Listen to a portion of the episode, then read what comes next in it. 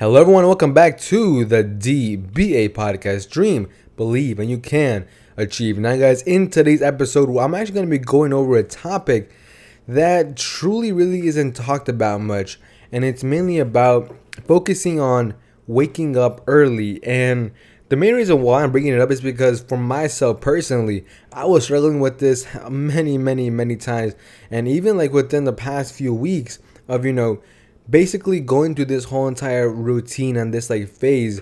And this episode isn't meant to like tell you hey uh, you know you have to wake up at 5 or uh, like 5 a.m or 6 a.m to have a, successful day.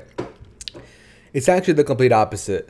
Because and also look I, I am definitely not saying like you know go out there sleep 9 10 hours like you know obviously there are limits to, to things but what i my, like my main message behind this is that for, for me personally I was going through this whole entire routine where I would try to wake up at like 5 a.m. I would set the alarm and I would go to bed around like 10 or 11, but then just lay in my bed for like one or two hours, even just listening to podcasts. The whole entire room is dark and, and I just can't fall asleep. And I'm personally I'm not sure if it's because I was like like I was pretty much in that whole entire routine of going to bed around two or three a.m. and then waking up around you know let's say eight, nine, or even sometimes 10 p.m.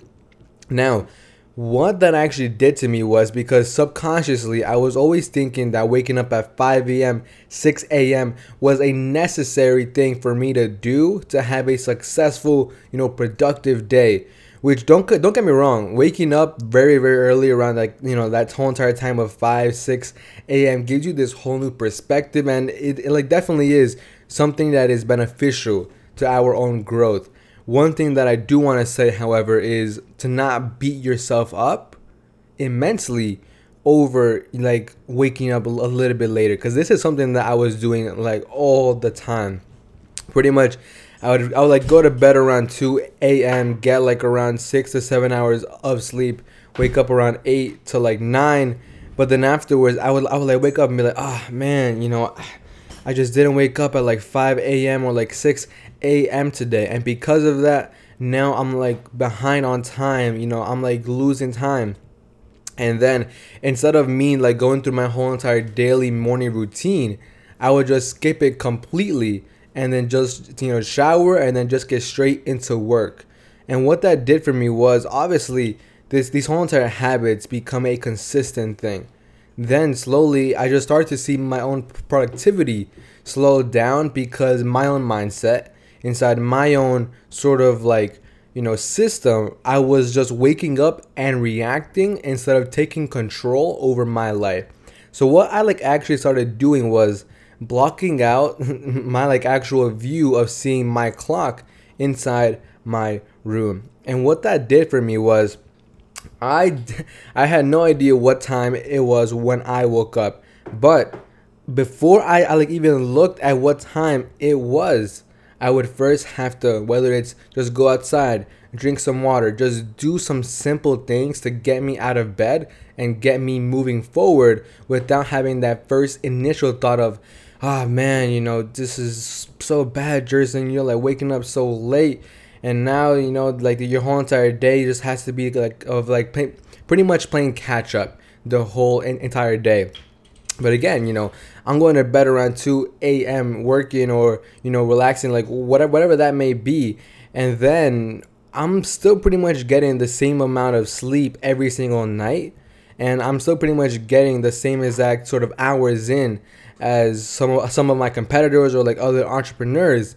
Yet i was seeing it from this perspective of you know of me falling behind and all of the, this kind of stuff. And look to be honest for you personally you like may just want to go for that 5 a.m morning morning routine which is extremely extremely great. Like go for it i by no mean am I'm like saying you know to like go to sleep at 2 a.m and then wake up late morning or go to bed around 6 a.m. and then wake up around like 2. Some people it actually works for them. Like I have one personal friend and then also business partner that literally stays up all the way up until 6 or 7 a.m. works through the whole entire night, and then wakes up around 1 to like 3 p.m. every single day. And that's how he has his six figure businesses that do six figures per month. So that's what works for him. What I'm just sharing you my perspective and also just like be all right with not waking up at like that quote unquote entrepreneur myth of, you know, waking up at 5 or 6 a.m. First, get those 6 to 8 hours of sleep that you need. Doesn't really matter what time it currently is.